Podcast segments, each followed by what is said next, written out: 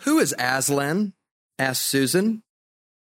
Aslan, said Mr. Beaver. Why, don't you know? He's the king. He's the lord of the whole wood. Is he a man? Asked Lucy. Aslan, a man, said Mr. Beaver sternly. Certainly not. Don't you know who is the king of beasts? Aslan is a lion, the lion, the great lion. Oh, said Susan, I thought he was a man. Is he quite safe? I shall feel rather nervous about meeting a lion. That you will, dearie, and no mistake, said Mrs. Beaver. If there's anyone who can appear before Aslan without their knees knocking, they're either braver than most or just silly. Then he isn't safe, said Lucy. Safe, said Mr. Beaver. Who said anything about safe? Of course he isn't safe, but he's good. He's the king, I tell you. Many of you will know that that comes from C.S. Lewis's famous novel, The Lion, the Witch, and the Wardrobe, in which Lucy and Susan and their siblings unexpectedly find themselves in this unknown land on the other side of a magic wardrobe called Narnia. And they're very unfamiliar with this land. And they learn that the land is ruled by a king, and they have many questions about this king, this lion, and what he's like. There's something profound in this conversation Lucy and Susan and the siblings had with Mr. and Mrs. Beaver. They had to reckon and consider whether they would take them at their word or not, whether they would live in Narnia as if what they said about the king was true. In a circumstance that was far more real, obviously, and consequential, this is exactly where Jesus' disciples are as Jesus is preparing them for his departure. Will they believe Jesus? Will they take Jesus at his word about where he's going and even what he's going to do when he gets there? And so must you. And we're going to do that in John 14 this morning. John 14, very next chapter from where we were last week, beginning in verse 1, and I'm going to read through verse 14. John 14, 1 through 14. Let not your hearts be troubled. Believe in God. Believe also in me. In my Father's house are many rooms. If it were not so, would I have told you that I go to prepare a place for you? And if I go and prepare a place for you, I will come again and will take you to myself, that where I am, you may be also. And you know the way to where I am going. Thomas said to him, Lord, we do not know where you are going. How can we know the way? Jesus said to him, I am the way and the truth and the life. No one comes to the Father except through me. If you had known me, you would have known my Father also. From now on, you do know him and have seen him. Philip said to him, Lord, show us the Father, and it is enough for us. Jesus said to him, Have I been with you so long, and you still do not know me, Philip? Whoever has seen me has seen the Father. How can you say, show us the Father? Do you not believe that I am in the Father, and the Father is in me? The words that I say to you, I do not speak on my own authority, but the Father who dwells in me does his works. Believe me that I am in the Father, and the Father is in me, or else believe on account of the works themselves. Truly, Truly, I say to you, whoever believes in me will also do the works that I do, and greater works than these will he do, because I am going to the Father. Whatever you ask in my name, this I will do, that the Father may be glorified in the Son. If you ask me anything in my name, I will do it. Well, here's the main point argument I want you to get today. Be comforted, Christian. Be comforted, Christian. Jesus provides everything you need for life with and before the Father. Be comforted. Jesus provides everything you need for life with and before the Father. So that's what this is about, Jesus relating to the Father. We're going to see this in three different ways here. He's going to the Father, and he's preparing his disciples for this. And he first prepares them by making clear he, Jesus, is the way to the Father. He is the way to the Father, verses 1-6. Jesus is the way to the Father. So when we come to this text, Jesus has washed his disciples' feet. He's done this with full knowledge that the hour is here. He has predicted his betrayal, his denial. And remember, Jesus is deeply troubled in his spirit. But so also are the disciples. So facing betrayal, facing denial, what will Jesus say to his disciples? Verse 1, let not your hearts be troubled. Now ask yourself, who else is like this? There's only one person in that room who understands why Judas went out into the night, who knows what Peter is about to do, who knows what's before him. And that one person is providing the other people the comfort. At every moment, he cares for the disciples. He moves toward them. He cares for his friends. These disciples are confused. Their faith is about to be in complete crisis. And their teacher and their friend, Jesus, deeply troubled in his own spirit, comforts them. Let not your hearts be troubled. The strength of Jesus, the goodness of Jesus is seen in this. There is such a wealth of spiritual resources and riches in him that he's constantly moving toward and caring for his own. How troubled, deeply troubled, would the fully human Jesus be on that night? And yet where are his eyes and his loves but on his disciples and for them and their troubles? He's trusting, he's entrusting himself to the Father in every one of these moments. And so for Jesus in these moments, when there really was every worldly reason to fear, strangely, Jesus is free.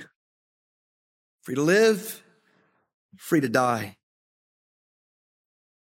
There's not one culture from which any of us comes that we do not admire the soldier who, in the face of sure death, sacrifices his life to save his fellow soldiers. We do not fail to admire the one who runs back into the burning building to save those who cannot save themselves.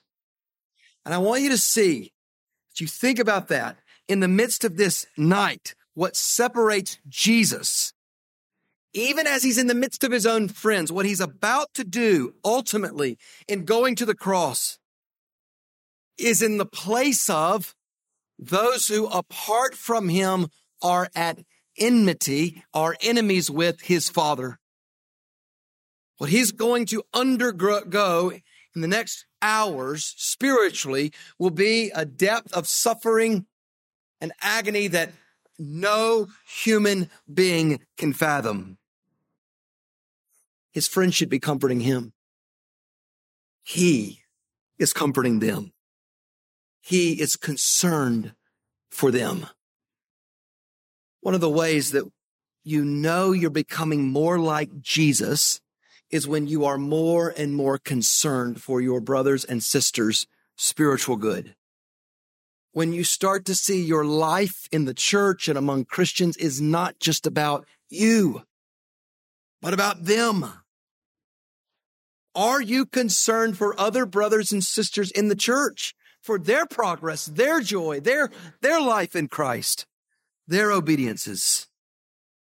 Remember, Jesus is working out what his love looks like that we might know how to love one another. And this is what it's like. Don't miss who he's concerned for as he walks this dark road to the cross. So it's in the midst of his disciples' very weak faith, to the point that some of them will basically lose it, that motivates him to say very clearly in verse 1, believe in God, believe also in me. Now, the sense of this could be, you believe in God, believe also in me. It was true of his disciples. But he wants them resolved, notice, not just in believing, trusting God the Father, but in him. So the comfort he gives to his disciples is to now start to reveal more about his relationship to the Father. He's comforting them with himself. He puts himself forward as worthy of their faith. He places himself, shockingly, alongside God as one worthy of their faith, on the level with God. And he's either this or he isn't. So don't overlook this. He's comforting his disciples with himself, and he's revealing to them the way to where the Father is. Now, before we moved here, and my guess is this is true for a number of you, we wanted to know as much about this place called Ras Al Khaimah that we'd never heard of as possible. So we Googled, we read, we talked to people who might know something about it. Some of you are traveling this summer. My guess is you want to know about the places you're going to go. What's unique about Jesus? He's going to a world where the disciples and no one has ever been. He comes from that world. He returns there. Access to that world is bound up in him. How do you describe the place where God's dwelling is particularly located? Verse 2, he begins to speak about the Father's house. He says there's many rooms there. He's speaking of heaven, the unseen realm where God dwells. Jesus knows what that place is like. And he's using this metaphor of many rooms to make clear there's plenty of room there for his disciples. To his disciples who want to go where he's going, want to follow him there, Jesus is revealing it to them. And he wants them to be very clear that his going means, verses 2 and 3, he's preparing a place for them. So see the goodness and the love and the glory and grace of Jesus and how he just continues to prepare the disciples. He has so carefully prepared them for the cross. He's loved them lavishly. He's doing this in the midst of his betrayal and denial. And now he is preparing them and telling them he prepares a place for them after he departs. They can't fathom that this will actually be the case, but Jesus is beginning to prepare his disciples for this very surprising reality. His leaving the world will be to their great benefit. Notice, one, heaven here, where the Father dwells, already exists. Jesus is not bringing that into existence. What he's doing is preparing the place for his disciples. And he does this chiefly, fundamentally, by his death, his resurrection, and his ascension as the God-man to heaven. That's what opened heaven up in a new way. They will not go with him now. They ultimately will. And Jesus is promising to come again to take them to himself where he is. Now, what does that mean? He is going to come to them again after he rises from the dead, but he's speaking here clearly, which they will understand, of the end of the age when he will come for all of his disciples from all time and all places. I think that for all of us, what we don't know about heaven or the world to come that we might want to know, Jesus does mean for you to know this. He will come and he will take us to himself, and we will be where he is with him. What was his greatest comfort to his disciples for their greatest crisis of faith? Believe in me, you will be with me. I will come again to take you to myself. For all they didn't know, for all that would confuse them, they could rest and stand in those words of Jesus. He is going to do for the disciples what they cannot do for themselves. As you read this, are you meant to think that Jesus is active or passive in his leaving the world? As you live in this in-between time, whose word will you believe? Who will you believe? Jesus is so clear. His temporary absence from his disciples does not mean he is absent-minded about his disciples. You can't follow me now, but you will. And what's remarkable is he guarantees this not by their hour coming to him and finding him, but by his coming and finding us and taking us to himself. That's really where the world is headed, or it's not. Jesus doesn't only reveal where he's going. He tells them the way to get there. Despite what they think, verse 4, they know the way.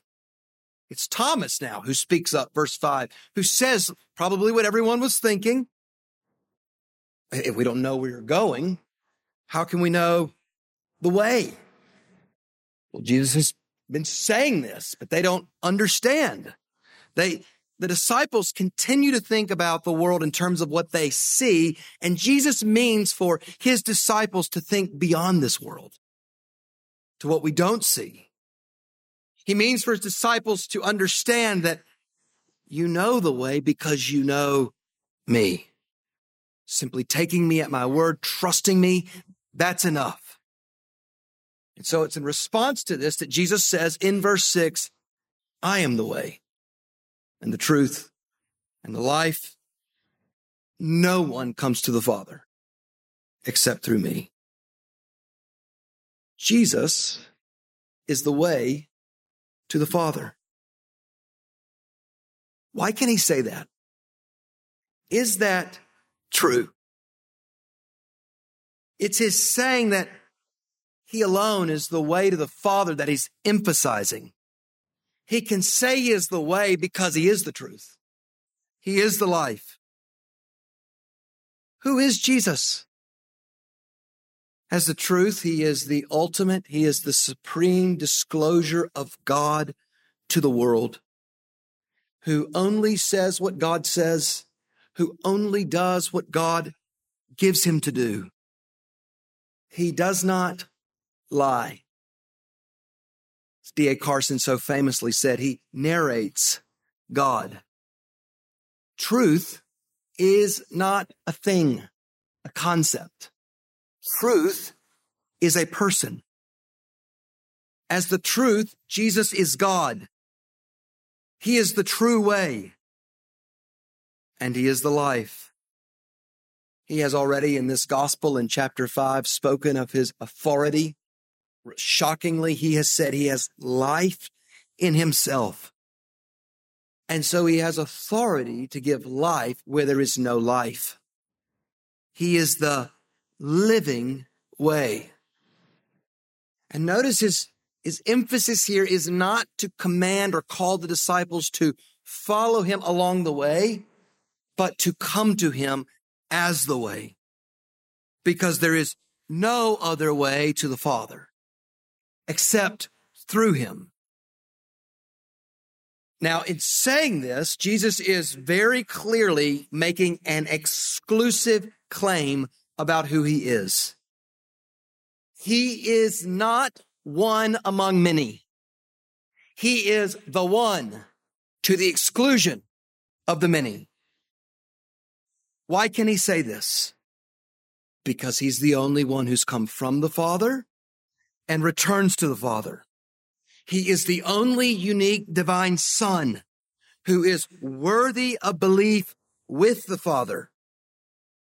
This is the good news that Jesus has made known to the world, for which he was crucified, but which he was vindicated in through his resurrection. God attests to the world, this is my Son in whom I am pleased, whose works and words you can believe. So his exclusive teaching about himself cannot be separated from his work and person to save.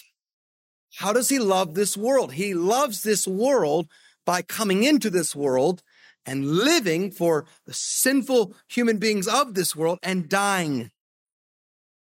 He alone, as the way, accomplished salvation. He alone fulfilled the righteous requirements of God's law and then died for and in the place of many who by our lives could never, ever offer up to God a righteousness of our own that is worth anything. He's taken sin that we might be credited with righteousness.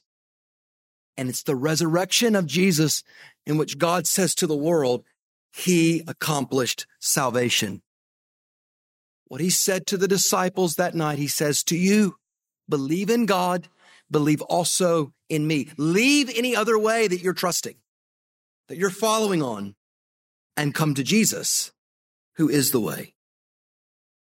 Which way are you on for salvation? Jesus alone is the way. And that changes your perspective. Some of you have grown so used to hearing that, you've lost all sense of awe, reverence, adoration.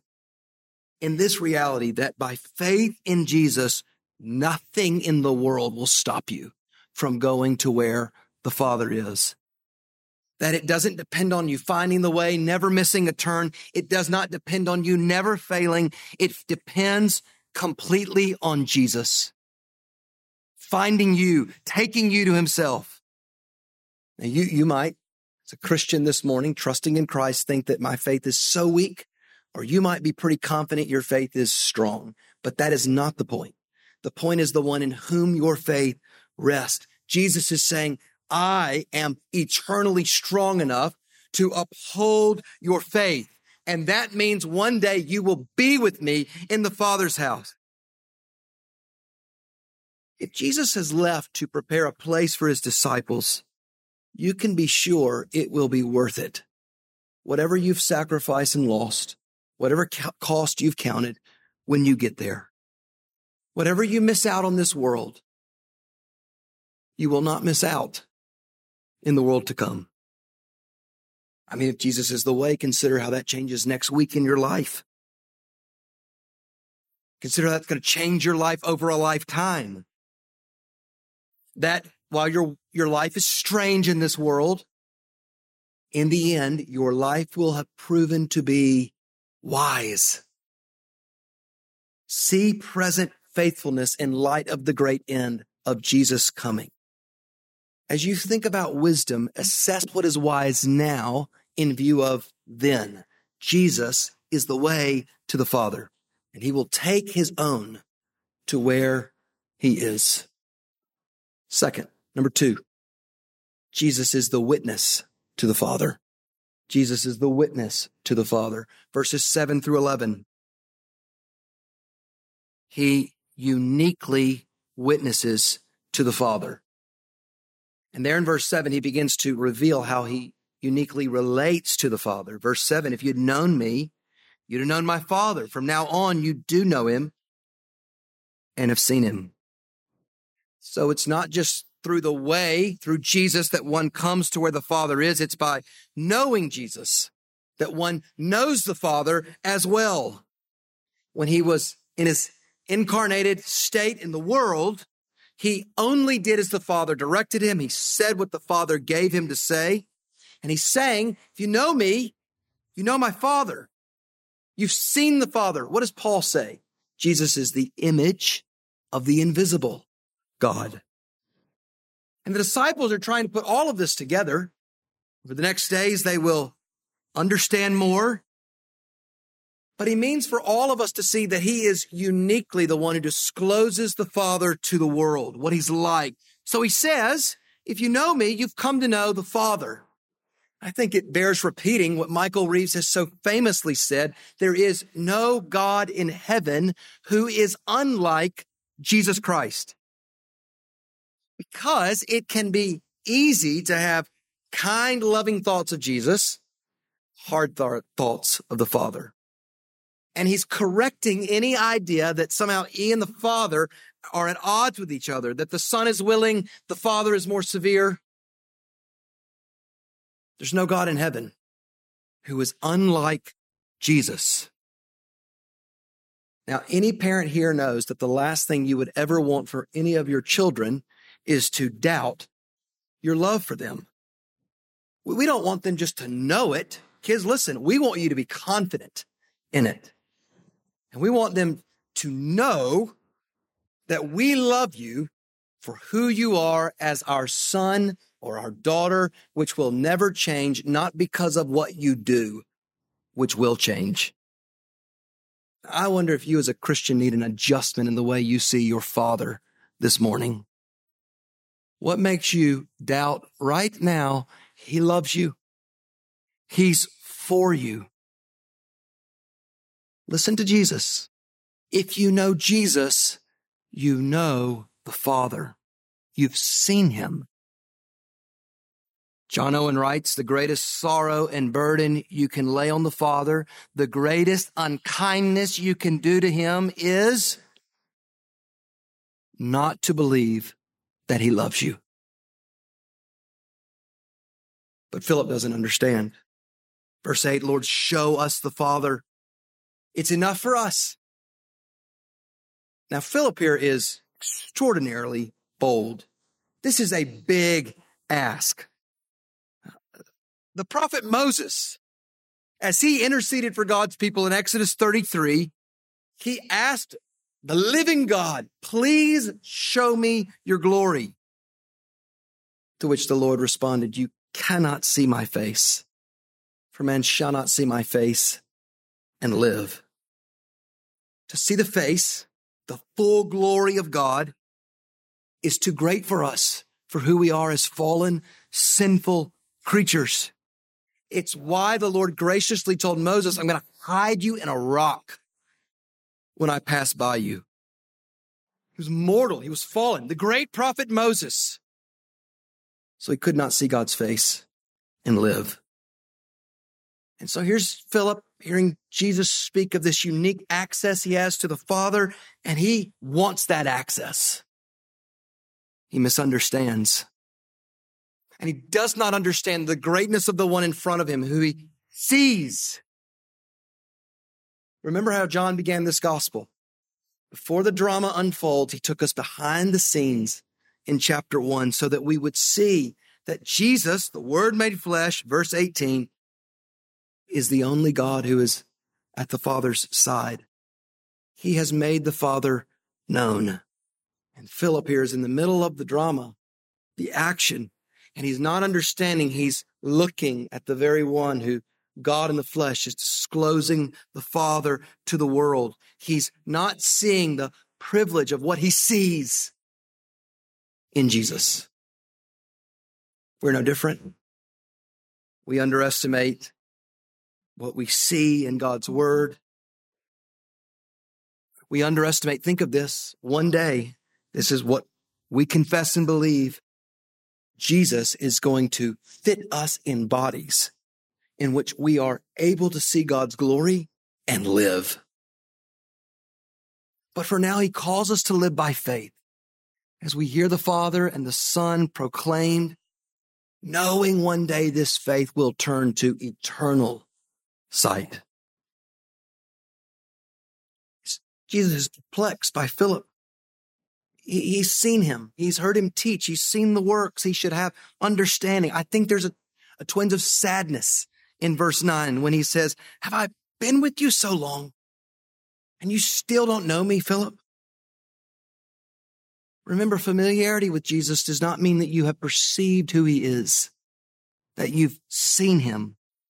And familiarity with Jesus can mean that you have lost all your sense of awe and reverence for who he is. Philip is misguided. He wants some direct vision when he doesn't understand what he sees in Jesus. Now, you know this. You know how easy it is to just take for granted what is so precious to you in the world, to lose sight of what you have until that moment you lose it. How much more with Jesus Christ? Have you become so familiar with him that you've minimized who he is, that the privileges he gives to you?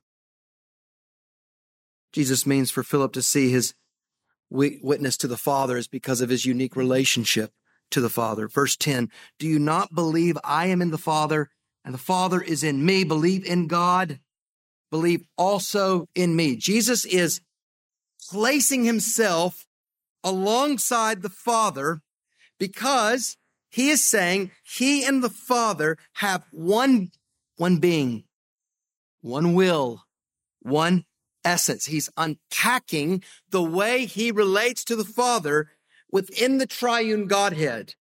And he's saying there is this mutual indwelling.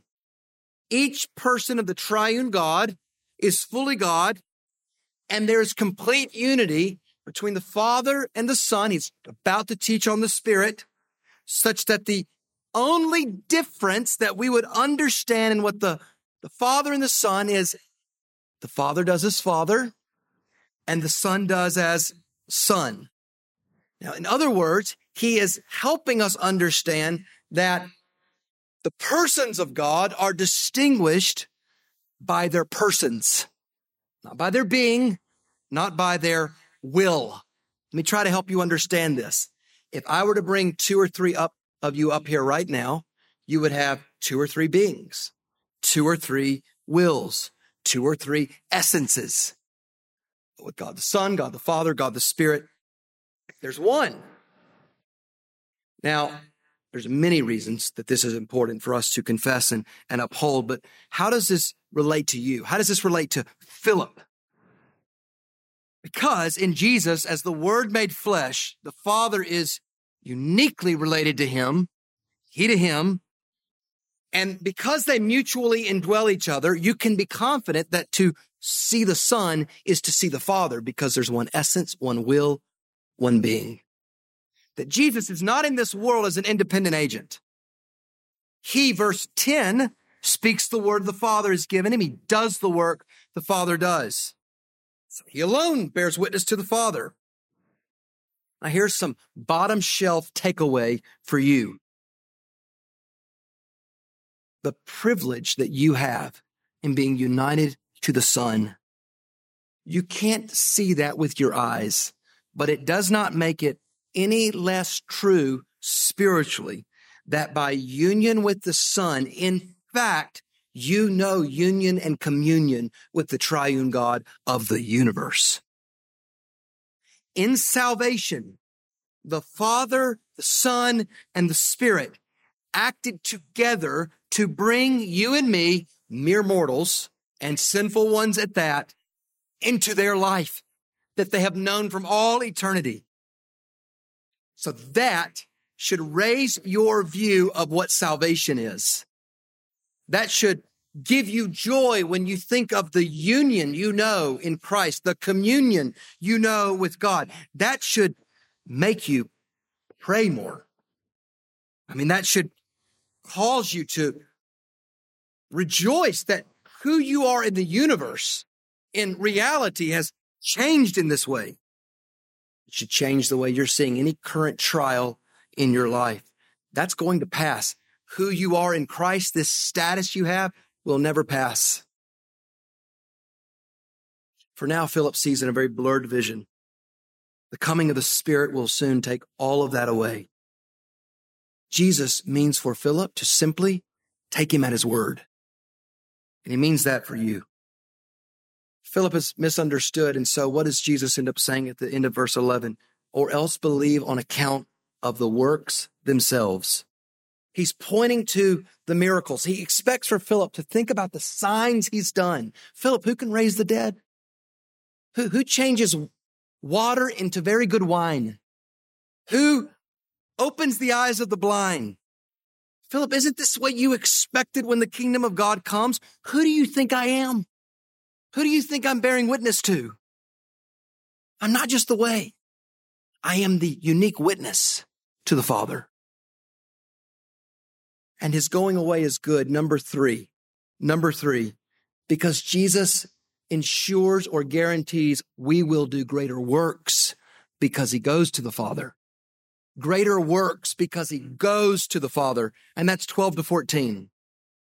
So he's the way, he's the witness, and we do greater works because he goes to the Father. Where have the disciples come? He's told them, you cannot go where I'm going. You will go. He's preparing a place. He's putting all the pieces together that help his disciples to see this is leading somewhere. It's leading to greater works because I'm going to the Father. What does he mean? How does he go to the Father?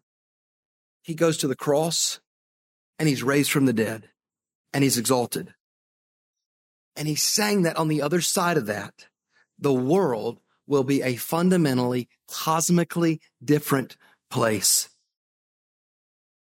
God the Son, who leaves the glories of heaven, will go back as the Son of God in power, in glory, to heaven. He will return as God the Son, but he returns in a resurrected, glorified body, having finished the work of salvation. This has massive implications. It's why he can say, you who believe in me will do greater works. What is he talking about? I do not believe he's speaking about miracles or signs. He's already raised Lazarus from the dead. He's already opened blind eyes. He's declared himself to be God himself, worthy of faith. I think he's speaking of the powers, the glories of the new age, the resurrection will usher in. When he goes to the Father and they give the Spirit, what he has done comes into full view. And think of this. In his own lifetime, this messianic community was very small. It's about to increase all over the world. And then the greater nature of the works is reflected in the greater nature of the proclamation that will soon increase. John the Baptist proclaimed who Jesus is and what he will do. The apostles proclaimed who Jesus is and what he has done. Salvation will not be a future work, but a past one. What is proclaimed is greater. And so the church from Pentecost forward will do greater works by the power of the Spirit who mediates to the world the power and the presence of Christ as the living and risen Christ is proclaimed to the world. But only if and because Jesus goes to the Father. I firmly believe that the ascension of Jesus is either too often left out of the gospel or it's just tagged on and few give thought to what it means. But notice for Jesus, these greater works depend on it. He's going back to the Father as the Son of God in power to represent his people, to actively rule, to bring about God's great purposes. The risen and ascended Christ is not passive. He's not sitting in heaven relaxing. Brothers and sisters, he's working.